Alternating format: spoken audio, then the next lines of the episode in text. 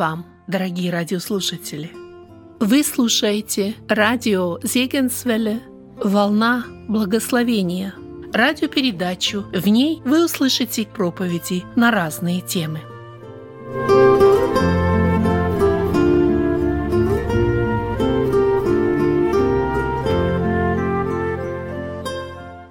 Продолжая наше исследование книги пророка Захарии, мы подошли к 11 главе.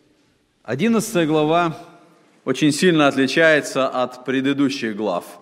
Если вы помните, когда мы рассматривали 9, 10 главы, это э, очень позитивные, это очень положительные главы, потому что в этих двух предыдущих главах Господь дает свое обетование, что Он благословит Израиль, Он восстановит Израиль, он сделает так, что город, земля, народ будут восстановлены, и Он обещает, что Он совершит это в свое время. И вот когда мы подходим к 11 главе, она очень сильно отличается от предыдущих обетований. Потому что в 11 главе мы встречаемся с трагедией, мы встречаемся с пророческим словом, которое не является благословением, которое не является а, чем-то положительным для народа израильского – 11 глава говорит о бедствии, которое придет на народ израильский. И вот в этом как раз и трагедия, которая открывается здесь в этой главе. И когда мы вникаем в эту главу и понимаем, в чем же причина, в чем же суть этой трагедии, то эта глава показывает нам, что трагедия, о которой говорится здесь, это трагедия отвержения Иисуса Христа. Народ израильский отвернется от Христа, они отвергнут Христа. И это будет трагедия, это будет трагедия для всего народа. Если мы смотрим на историю или даже вот посмотреть на 20 а, век, а, на, на прошлый век, в котором мы, э, многие из нас жили, и мы можем вспомнить некоторые ну, так называемые мировые трагедии 20 века. То есть мировая трагедия – это какое-то вот такое событие, которое всколыхнуло весь мир – Какая-то трагедия, которая действительно а, повлияла на, на многих жителей Земли, и многие говорили об этом. Мы можем вспомнить вот эти вот трагедии, которые происходили. Трагедия в Нью-Йорке, которая была в 2001 году, раньше Чернобыльская катастрофа, землетрясение а, в Индийском океане, когда тысячи, даже несколько а, сот тысяч людей погибло. Таншанское землетрясение – может быть, не так многие помнят, в 1976 году в Китае тоже около 300 тысяч человек погибло. Цунами в Японии было, авиакатастрофы были. Вот одной из самых больших авиакатастроф в 1985 году а, японские авиалинии, когда больше 500 человек погибло. И вот мы смотрим на все эти моменты э, мировых трагедий и, и видим каждый раз, когда произойдет вот какое-то такое трагическое событие, мир говорят об этом, это трагедия, это то, что, это то, что затрагивает очень многих людей. Но по сути, если мы думаем о всей истории человечества, то мы можем прийти к выводу, что за всю историю человечества действительно мировых трагедий можно определить три. Первое – это грехопадение. Грехопадение – это действительно мировая трагедия, когда первые люди, Адам и Ева – отвергли Бога, когда они отказались покоряться, подчиняться, исполнять волю Божью, жить по воле, которая была им открыта, они отвернулись от Бога, и в результате этого совершилось грехопадение. Это действительно мировая трагедия. Трагедия, которая повлияла на все человечество, которая коснулась абсолютно каждого человека, который жил или будет жить здесь на земле.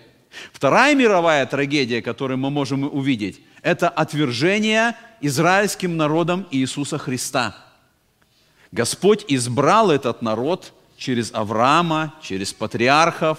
Он избрал этот народ для того, чтобы они стали светильником здесь на земле, чтобы через израильский народ было дано слово – и чтобы они это слово, истинное слово Бога, могли распространять всему человечеству. И через израильский народ было обетование, что придет Мессия.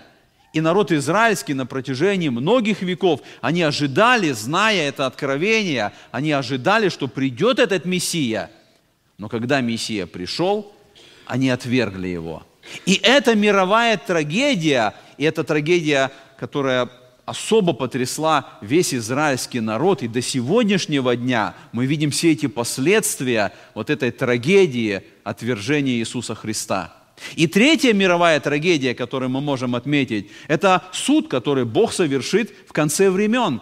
Суд над людьми, которые отвергли Иисуса Христа, которые не приняли Его как своего Спасителя, которые отказались принять спасение, они будут судимы, и в результате этого суда они будут наказаны, и они пойдут в вечное наказание. И это мировая трагедия, которая будет в будущем. Поэтому вот рассуждая о всех этих моментах, мы видим, вот это вторая мировая трагедия, когда народ израильский отверг Иисуса Христа, вот именно о ней говорится в 11 главе э, книги пророка Захария, о которой мы говорим.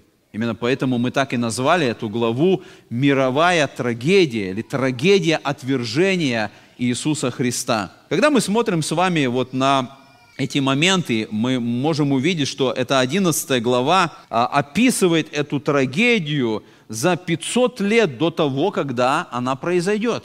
Вот если мы смотрим с вами на это пророчество 11 главы Захарии, который мы будем с вами рассматривать, мы не можем точно сказать э, год, когда это пророчество было произнесено Захарией. Мы знаем, что оно было сказано после 516 года, потому что, если вы помните, 516 год – это был год строительства храма, когда народ, вдохновленный пророком Захарией, пророком Агеей, они взялись за строительство, и в 516 году храм был построен – и вот эта вторая половина книги пророка Захарии, которую мы рассматриваем вот в настоящее время, это было все э, сказано пророком после этого года.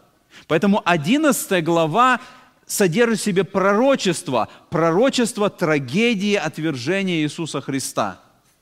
Само событие произойдет через 500 лет, 33 год после Рождества Иисуса Христа – это уже не пророчество. Мы уже читаем Евангелие Матфея, 26-27 главы, когда народ израильский отвергает своего Мессию, когда совершается суд, суд у Ирода, суд у Пилата, когда народ израильский, первосвященники, руководители народа, они на этом суде, они открыто отвергают своего Мессию, они требуют его распятия, они заявляют, что кровь его на нас и на детях наших. Таким образом, между пророчеством и конкретным исполнением 500 лет. И вот в этом как раз и мы видим, что э, изучая это пророчество э, сегодня, вникая вот в эту 11 главу, мы видим это описание трагедии, которая еще не произошла, которая произойдет только через 500 лет – и мы видим, что вот в этой трагедии, как сам Христос сказал, пришел к своим, и свои его не приняли. 11 глава Захарии рисует Иисуса Христа как доброго пастыря. Он приходит к своим овцам, и это особо будет открыто э, в 11 главе Евангелия Иоанна, где сам Христос говорит, «Я есть пастырь добрый». И вот Захария также показывает этого доброго пастыря, который отвергает его собственный народ который отворачивается от него. Поэтому мы видим, э, что э, эта глава, она указывает вот на то ужасное событие, которое однажды произойдет э, с народом израильским. И вникая в это, для нас важно будет, в конце мы увидим, что это говорит нам сегодня. Что такое отвержение Иисуса Христа? Если эта трагедия произошла в народе израильском, как нам, посмотрев на то, что было с народом, как нам взять урок для себя – чтобы понимать опасность, чтобы увидеть трагедию в отвержении Иисуса Христа, чтобы нам сегодня не отвергнуть Иисуса Христа. Итак, давайте мы прочитаем первые э, три стиха 11 главы книги пророка Захарии. Первые три стиха говорят такие слова. «Отворяй, Ливан, ворота твои, и да пожрет огонь кедры твои. Рыдай, кипарис, ибо упал кедр, ибо и величавые опустошены. Рыдайте, дубы васанские, ибо повалился непроходимый лес. Слышен голос рыдания пастухов, потому что опустошено приволье их. Слышание, слышно рыканье молодых львов, потому что опустошена краса Иордана. Вот в самом начале этой главы мы видим указания на три такие географические, э, три географические указания. Это Ливан, это Васан, это Иордан. Это все области Израиля, и смотря на карту, мы видим, если Иерусалим, вот здесь он находится э, недалеко от э, Мертвого моря, Ливан занимает север, северная часть, на север от Израиля. Васан, он тоже на севере, немножко к востоку. И вот здесь вот, начиная от моря Галилейского и до моря э, э, Мертвого, протекает река Иордан, и вот эта вот область Иордана. И мы видим, что в пророчестве почему-то говорится об этих трех географических направлениях, об этих трех местах. И вникая вот в это вступление к этой главе, мы видим, что здесь идет описание деревьев, которые э, росли там, в этих областях.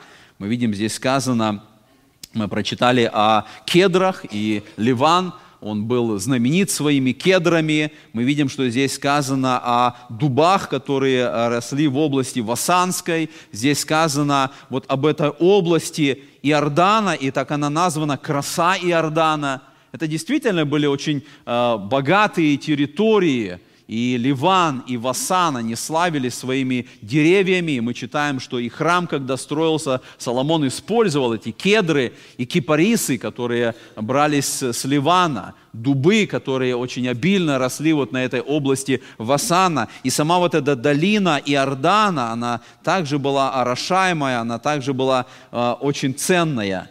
И вот когда мы смотрим на эти моменты, мы видим здесь, что эти деревья, они как бы представляют собой символы. Если кедры и кипарисы – это символ славы, это символ красоты. Не случайно в храме они использовались, двери были из кипариса, стены были из кедра. Это, это, это слава, это красота. Дубы – это всегда был образ силы, это чего-то очень крепкого, это очень могущественного. И вот здесь, читая начало, вот эти три стиха этой главы, мы видим, что это все будет разрушено. Наступает какое-то событие, когда эта слава, сила, крепость, могущество, все вот это плодородие, все это а, обильное, богатое, оно будет подвержено разрушению. И вот когда мы смотрим с вами, что же произойдет – начало этой главы, оно звучит так, «Отворяй, Ливан, ворота твои». Вот когда мы смотрим, мы можем увидеть, что Ливан, как я сказал, он находится на севере от Израиля, и сама фраза «отворяй, Ливан, ворота твои» говорит о каком-то движении, которое придет с севера. И таким образом Ливан, он указывает на эти горные дороги, которые с севера направляются к Иерусалиму. Оттуда должны открыться эти ворота, и должно пройти это бедствие. И вот когда мы рассуждаем и смотрим в историю, мы с вами как раз находим, что здесь, по этим горным дорогам Ливана, именно оттуда, с севера, придут армии завоевателей римлян. Они придут туда для совершения этого суда, для совершения этого бедствия. И поэтому мы видим вот это описание а, этого пожара, который начнется здесь. И мы понимаем, что речь идет о событиях нашего времени, 66 по 70-е годы, когда римские войска двигались в направлении Иерусалима, и в конечном итоге в 70-м году Иерусалим пал и был разрушен, когда Тит разрушил это, этот город, убил огромное количество евреев, оставшиеся евреи были рассеяны по всей земле, и народ Израиля перестал существовать на протяжении 1900 лет. И вот это разрушение, этот суд, он представлен вот таким лесным пожаром. Почему здесь сказано, что да пожрет огонь кедры твои?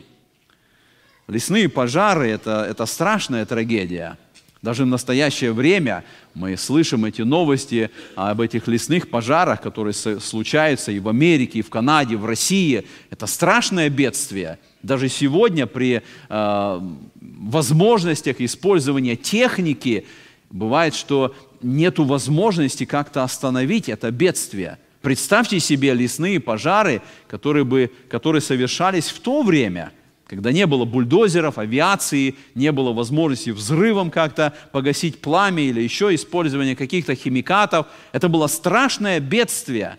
И поэтому здесь в этой главе э, Господь использует эту иллюстрацию вот этого лесного пожара как неотвратимого бедствия, которое надвигается с севера на Израиль и ничего не остановит его. И нет никакой возможности предотвратить это бедствие и этот суд, который однажды произойдет. говорят, что причины лесных пожара есть две. Есть естественная причина, а есть, так сказать, антропогенезная причина. То есть естественная причина – это когда молния ударит в лес, и если лес сухой, он может загореться. А другая причина – это человек. Основная причина, 90% причины лесных пожаров – это человек. По его причине, по его вине загорается э, какая-то часть, и потом это превращается в бедствие – и вот когда мы смотрим на этот пожар, который загорится, как пророк Захария говорит, однажды в Израиле, его основная причина – это человек, это сам Израиль. Евреи будут причиной этого пожара. Они отвергнут Мессию, и загорится этот огонь. И с севера придет это наказание, и придет этот суд. Поэтому, когда мы смотрим вот на то, что описано здесь, мы понимаем, что вот это уничтожение кедров Ливана, оно было буквальным, но где-то есть этот символ, который указывает на вот этот суд, как над руководителями народа Израиля, как, так и над всем народом израильским. И мы читаем с вами вот этот третий стих, где сказано «Слышен голос рыдания пастухов, потому что опустошено приволие их, слышание рыкания молодых львов, потому что опустошена краса Иордана. То есть вот это опустошение в результате этого суда, оно будет на людях, оно будет на полях, оно будет отразиться даже на диких животных. Там вот эта долина Иордана, где были эти львы, они, как бы это было место их обитания. И вот это бедствие, которое придет однажды, оно затронет все. Людей, природу, животных, территорию. Это будет Божий суд, который однажды произойдет. И мы видим вот на этой карте как бы вот это движение этой армии римлян, которые с севера по этим горным дорогам с Ливана, они пришли сюда, в Израиль, э, Кесария было место как бы э, сосредоточения этих армий, откуда начались эти действия на Иерусалим и на все остальные территории для захвата всей этой области. Э, которое произошло в 70-м году. Итак, мы смотрим с вами дальше, и давайте прочитаем 4 и 5 стихи. Здесь сказано так. «Так говорит Господь, Бог мой, паси овец, обреченных на заклание, которых купившие убивают ненаказанно, а продавшие говорят, благословен Господь, я разбогател, и пастухи их не жалеют о них». Мы видим, что э, вот начиная с 4 стиха и до конца этой главы, здесь идет описание двух пастырей. Добрый пастырь – это образ Иисуса Христа, и э, негодный пастырь, который придет однажды в конце времени. И вот здесь мы видим, что Захарии дается это указание от Господа. Сказано, так говорит Господь Бог мой. Это слова, которые были обращены к пророку. Это ему было это сказано. И Господь дает ему это, эту заповедь, это, это повеление «паси овец моих, обреченных на заклание». Мы видим, что когда идет лесной пожар, тогда а, животные, которые находятся там, они находятся в бедственном положении. Вот здесь вот на этой иллюстрации вы можете увидеть лесной пожар, который надвигается. И здесь пасутся эти овцы – кроме лесных пожаров есть другое бедствие, которое называется степной пожар. Это тоже большое бедствие, особенно для, для пастбищ, особенно для стад э, овец. Когда пожар распространяется по степи, когда сгорает трава, когда сгорают все кустарники, и если там находится стадо овец, оно погибает – потому что овцы не способны как-то сориентироваться, и они оказываются в этом бедственном положении и погибают в результате пожара. И поэтому вот здесь, в этом тексте, который мы прочитали, дается этот образ лесного пожара, который надвигается, это э, указание на этот суд, который придет на Израиль. И Господь говорит пророку эти слова «паси овец, обреченных на заклание». Он повелевает, чтобы э, Захария, пророк, он стал пастухом, он стал выполнять обязанности пастыря, пастуха. И вот здесь мы видим, что это народ израильский, который нуждается в руководителе. И Захария должен стать этим пастырем. Конечно, мы можем размышлять, что имеется в виду. Означало ли это, что Бог дал повеление Захарии, чтобы он стал буквальным руководителем народа в этот момент? Я думаю, что это указание на его пасторское служение как пророка – То, что делал Захария, то, что мы изучаем, вот эти пророчества, это слово, которое произносил Захария, это было руководство к народу. Он становится этим пастырем, пастухом, когда он говорит слово от Господа. Он указывает на состояние народа, он указывает на грехи народа. Этим самым он пасет народ, он заботится о народе, чтобы отвратить его от бедствия, которое надвигается на него. И мы также в этом тексте можем увидеть, сказано, а, что эти овцы обречены на заклание, а, которых купившие убивают не наказано, а продавшие говорят, благословен Господь, я разбогател, и пастуки их не жалеют о них. Вот на этой иллюстрации вы видите как бы вот этих овец на аукционе, когда разыгрываются эти овцы, и они определены на заклание. И люди не думают о, о самих овцах. Они думают о том, чтобы как-то выгодную сделку заключить, чтобы дешевле их купить, чтобы дороже их продать. Каждый человек думает о своей выгоде, каждый человек переживает о своем кошельке, никто не думает о самих овцах. И вот здесь Господь как бы через этот образ, Он говорит об этих руководителях народа израильского, которые э, все, что они делали, они думали о наживе, они думали о богатстве – они должны были заботиться о народе, они должны были руководить им, вести их в безопасности, показывать верный путь от погибели. Но на самом деле вот эти руководители народа, они думали только о том, как получить какую-то выгоду от своего положения. Такими были первосвященники, и книжники, и фарисеи, и другие руководители народа. И Господь говорит о них вот э, этими словами, что они э, ненаказанно убивают – и посмотрите, что они говорят. «Благословен Господь, я разбогател». Наверное, это сегодня и для нас эти слова должны стать каким-то отрезвлением, как часто и мы начинаем воспринимать, когда какая-то сделка получилась, мы говорим, Господь благословил, я разбогател. И мы нигде не находим, что Господь дает нам такое обетование, что Он будет действовать, и мы будем богатыми – но вот руководители народа именно так это воспринимали. Они имя Господа здесь употребляют, хотя совершают эти греховные действия. И поэтому мы видим, что Господь а, осуждает, Он показывает, что Захария должен стать этим пастырем, который бы заботился об овцах. Мы читаем дальше шестой стих, и в шестом стихе сказано слова Господа, «Ибо я не буду более миловать жителей земли сей, говорит Господь, и вот я предам людей, каждого в руки ближнего его, и в руки царя его, и они будут поражать землю, и я не избавлю от руки их». Господь говорит, что я не буду больше миловать жителей земли. Он предаст в руки ближнего и в руки царя. И это вовсе не означает, что Господь отказывается от всех прошлых обетований. Мы говорили и 9 и 10 главы – это Божье обетование о том, что Он будет заботиться о своем народе. Бог не отказывается от своих обетований. Он выполнит свое слово. Но вот то, что здесь происходит, говорит о конкретном моменте истории израильского народа, когда за отвержение своего Мессии – они будут наказаны. И мы видим, что здесь открыт нам вот этот образ доброго пастыря, который жалеет овец.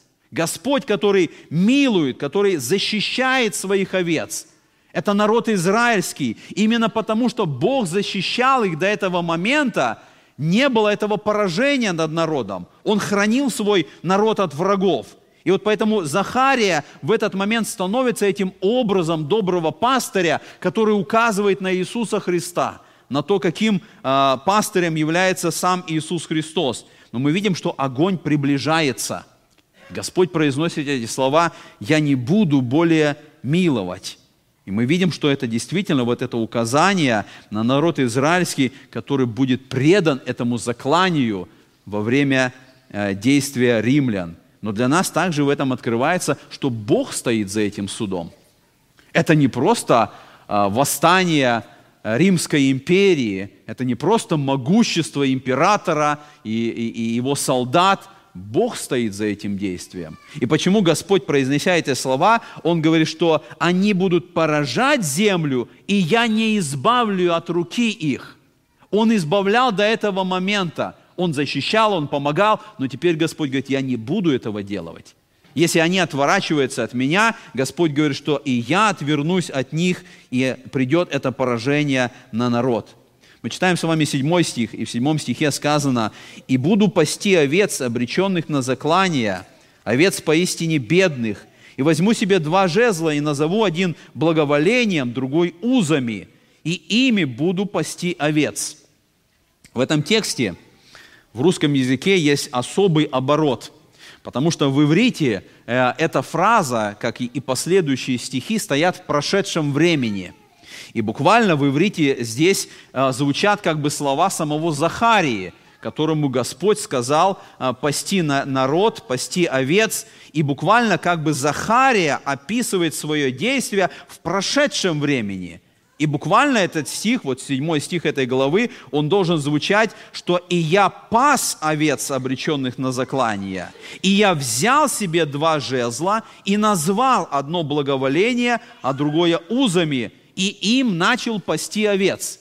Но это особая форма, и поэтому здесь нельзя сказать, что русский вариант, он правильный или неправильный, потому что если иврит указывает на буквальное действие пророка Захарии, он действительно выполнил это, он начал пасти овец, он взял эти два жезла, то мы понимаем, что это пророческое указание – это указание в будущее на то, что должно произойти. И поэтому в нашем русском варианте как раз вот эта мысль переводчиками отражается, что это не просто действие одного пророка вот в то время, это будущее событие, которое должно произойти однажды. И вот мы смотрим на э, это действие, что Захария становится пастухом. Он начинает руководить народом. И он берет два жезла, или буквально можно сказать, два посоха – на Востоке у пастуха, который, а, у пастыря, который заботился об овцах, а, обычно было два посоха. Если вы помните 22-й псалом, когда Давид обращается вот в этом известном псалме Господу, он говорит, «Твой жезл и твой посох, они успокаивают меня». Потому что пастырь, который заботился об овцах, он имел эти два посоха – более мощный, который он использовался э, этим э, жезлом или вот более мощным посохом, чтобы отгонять или отражать э, зверей диких, может быть, те, кто нападали на стадо, или, возможно, для наказания тех же овец, и посох. А посох, как мы знаем, он обычно, вот, как вы видите здесь на иллюстрации, вот он изображен вот с таким закругленным концом, посох использовался для того, чтобы управлять овцами, для того, чтобы именно овцу направить в нужное направление, когда что-то нужно сделать. И таким образом у пастыря было два этих инструмента для защиты и для руководства. И поэтому, когда Давид в 22-м псалме, он говорит, «Твой жезл и твой посох, они успокаивают меня», он говорит, что Бог в отношении нас, он использует и наказание, и руководство – он может нас наказать, и у него цель для того, чтобы направить нас в нужное направление, и он может направить нас этим посохом. И поэтому вот здесь вот сказано, что Захария взял вот эти два посоха для того, чтобы управлять этими овцами. И мы видим, что один жезл назван благоволение, а второй узы, или буквально союз, соединение. И вот этими двумя жезлами Захария начинает пасти овец – это говорит о том, что Бог заботился. Первый жезл – благоволение. Бог заботился о своем народе. Он проявлял это благоволение. И другой посох – узы. Господь соединял этот народ. Они были вместе как народ, как, как единый народ на протяжении всего этого времени. Мы читаем с вами восьмой стих. В восьмом стихе сказано «И истреблю трех из пастырей в один месяц, и отвратится душа моя от них – как и их душа отвращается от меня». Мы видим здесь, э, вот э, опять же, в русском варианте будущее время, хотя в иврите здесь прошедшее. И это как бы указание на действие Захарии, и он истребил в один месяц трех пастырей. То есть буквально выгнал трех пастырей, которые не выполняли своего служения. Но это пророческое указание. И мы понимаем, что руководители, пастыри – это руководители – Пастырь овец – это руководитель народа. И у народа израильского было а, три пастыря. Это были цари, это были священники и это были пророки. Это три руководителя или три пастыря, которые должны были направлять овец, защищать овец, заботиться о народе. Но мы видим, что они не делали этого. И почему вот это бедствие, этот горный, этот лесной пожар надвигается? Потому что руководители народа, пастыри народа, они не выполняли свое служение, они не направляли народ туда, куда нужно было. И здесь сказано, что в один месяц он выгнал буквально трех пастырей. И мы понимаем, что вот этот срок, один месяц, это какой-то очень короткий период времени. И когда мы думаем о пророческом исполнении, мы понимаем, что народ израильский отверг своего Мессию. Об этом говорит эта глава. И Господь отвергает этих пастырей, пастырей народа израильского. И Христос сам исполнил эти три служения. Он сам стал и пастырем, он стал пророком, он стал священником или первосвященником, и он пришел как царь. Он станет однажды царем. Но когда народ израильский отверг своего Мессию, пришел этот пожар, пришло это наказание. Римские солдаты захватили Иерусалим. Город был разрушен, храм был разрушен, остановилось служение священников, после этого не будет царя у народа, после этого не будет пророков. Господь отверг этих пастырей. Он разорвал вот этот свой союз с народом. И после 70-го года, после того, когда совершился этот суд, вот эти три пастыря уже не выполняют своего служения. И до настоящего дня, с 70-го года и до сегодняшнего дня, нету этих пастырей в народе израильском. И мы читаем, что вот в окончании этого восьмого стиха написано, что «отвратится душа моя от них, как и их душа отвращается от меня». То есть мы видим, что добрый пастырь, он оставляет стадо, потому что они отвернулись. Почему я сказал, причина этого пожара – это человек. Причина этого наказания – это сам народ израильский. Они отвернулись от своего пастыря. И поэтому в результате этого суда некоторые из них будут убиты, во время, когда римляне захватывают Иерусалим, остальные будут рассеяны. Посмотрим с вами 9 стих. И в 9 стихе сказано, «Тогда скажу, не буду пасти вас, умирающая пусть умирает, и гибнущая пусть гибнет, а остающиеся пусть едят плоть одна другой». Когда мы смотрим вот на этот текст, мы видим, что то, что здесь сказано, оно также буквально произошло. Когда пришел пожар – когда римляне захватили Иерусалим, когда а, Иосиф Флавий описывает вот эти события в своей книге «Иудейская война», он описывает вот то, что здесь было предсказано, как уже событие, которое произошло. Я только несколько а, прочитаю э, вот цитаты из его книги «Иудейская волна, война». Иосиф Флавий пишет так, «Едва только эти люди, он говорит о евреях, вздохнули свободно от иго римлян, как они уже подымали оружие друг против друга. Жаждавшие войны вели ожесточенную борьбу с друзьями мира. В первое время борьба разгоралась между семействами, еще раньше жившими не в ладу между собою, но вскоре распадались и дружественные между собою фамилии. Каждый присоединялся к своим единомышленникам, и в короткое время они огромными партиями стояли друг против друга. При бедствии, при римлянах при оккупации, при вот всем этом действии римских солдат, Иосиф Флавий описывает, сами евреи враждовали друг против друга. Они убивали друг друга. И посмотрите, Господь сказал, я не буду пасти вас, и пускай умирают, пусть гибнут. И здесь сказано, а оставшиеся пусть едят плоть одна другой. И это буквально исполнилось. В то время, когда Тит подступил к Иерусалиму, когда он осадил Иерусалим, и когда евреи, которые, по сути, со всего, со всей Иудеи собрались в Иерусалиме и защищали этот город, там наступил голод. И вот Иосиф Флавий описывает одно событие, я тоже э, быстро прочитаю, это из этой же книги «Иудейская война». Женщина из Иордана по имени Мария, дочь Илиазара из деревни Бет-Эзоп, что означает «дом Исопа», славившаяся своим происхождением и богатством, бежала оттуда в числе прочих в Иерусалим, где она вместе с другими переносила осаду. Богатство, которое она, бежав из Перии, привезла с собой в Иерусалим, давно уже было разграблено тиранами. сохранившиеся еще у нее драгоценности, а также съестные припасы, какие только можно было отыскать, расхищали солдаты, вторгавшиеся каждый день в ее дом. Крайнее ожесточение овладело женщиной. Часто она старалась раздразнить против себя разбойников ругательствами и проклятиями. Но когда никто ни со злости, ни из жалости не хотел убить ее, и она сама устала уже приискивать пищу только для других, тем более теперь, когда и все поиски были напрасны, ее, томить, ее начал томить беспощадный голос, голод, проникавший до мозга костей, но еще сильнее голода возгорелся в ней гнев.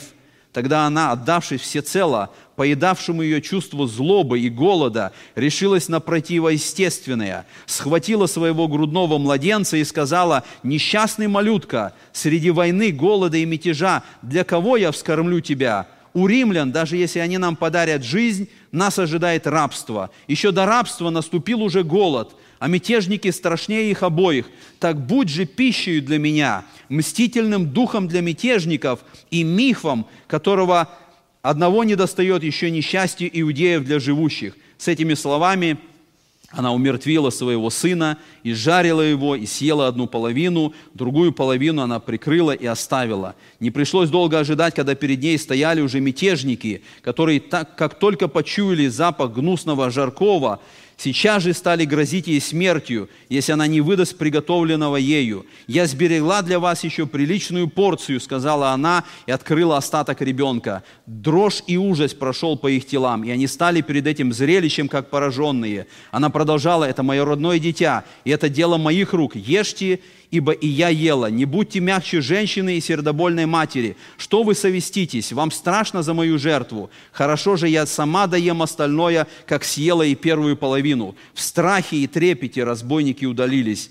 Этого было для них уже чересчур много. Этот обед они, хотя и неохотно, предоставили матери. Весь об этом вопиющем деле тотчас распространилось по всему городу. Каждый содрогался, когда представлял его себе пред глазами, точно он сам совершил его. Голодавшие отныне жаждали только смерти и завидовали счастливой доли, ушедшей уже вечность, которые не видывали и не слыхали такого несчастья.